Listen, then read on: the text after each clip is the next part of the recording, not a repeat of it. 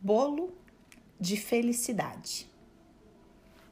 Tem muita gente que não gosta de bolo de cenoura, outros não gostam de bolo de chocolate, mas eu nunca vi ninguém que não gostasse de bolo de felicidade.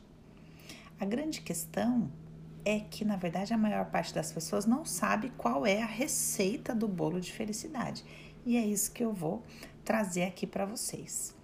Para quem não sabe, a psicologia positiva dedica-se ao estudo da felicidade. E para conseguir um status de ciência, fundamentou todo o seu conhecimento em pesquisas. E Martin Seligman estudou do que é composta a felicidade e nos deu uma receita. E eu vou conversar aqui com vocês a respeito dessa receita. Então ele vai dizer o seguinte: que essencialmente o bolo de felicidade é composto de dois ingredientes bem distintos: prazeres e gratificações. Então ele diz que os prazeres são satisfações com claros componentes sensoriais e fortemente emocionais. São aqueles aquelas experiências que os filósofos chamam de sensações naturais, tipo êxtase, entusiasmo, orgasmo, deleite, gozo, exuberância, conforto, mas que esses prazeres são passageiros e envolvem pouco ou nenhum raciocínio.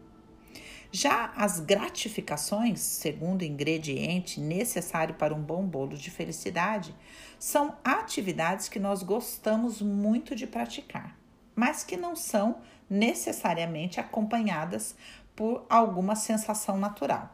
Em vez disso, as gratificações nos envolvem, nos absorvem de tal modo que perdemos a noção de realidade elas nos levam meio para aquele estado de flow, outro conceito também muito estudado pela psicologia positiva. O que são gratificações? Uma boa conversa, a leitura de um bom livro, uma dança, um esporte, um contato com a natureza, um momento de relacionamento onde você vive uma troca nutritiva, um tempo que você dedica para o desenvolvimento de uma habilidade. Nesses momentos, as nossas habilidades superam os desafios e então nós ficamos em contato com as nossas forças, as forças que a psicologia é, positiva estuda, que são forças da alma, né? Forças é, da, da personalidade, vamos colocar assim. A gratificação, segundo Seliman, dura mais que o prazer. Por quê? Porque ela envolve raciocínio e interpretação. Não cria hábito facilmente e está apoiada nessas virtudes e nessas forças que nos constituem. Resumindo, a nossa receita é o seguinte: a maior parte das pessoas busca experimentar né, este pedaço maravilhoso de bolo de felicidade somente considerando que essa felicidade está nos prazeres e nessas experiências sensoriais de êxtase. Mas, na verdade, você pode se programar para comer um bom bolo de felicidade todo dia se você fundamentar sua dieta de felicidade em gratificações que são planejadas por você, que são colocadas no seu, é, no seu planejamento semanal, que são desenvolvidas por você, que você abre conscientemente espaço para elas na sua vida. Principalmente porque, porque como disse Seliman, essas gratificações envolvem o seu raciocínio e a sua interpretação.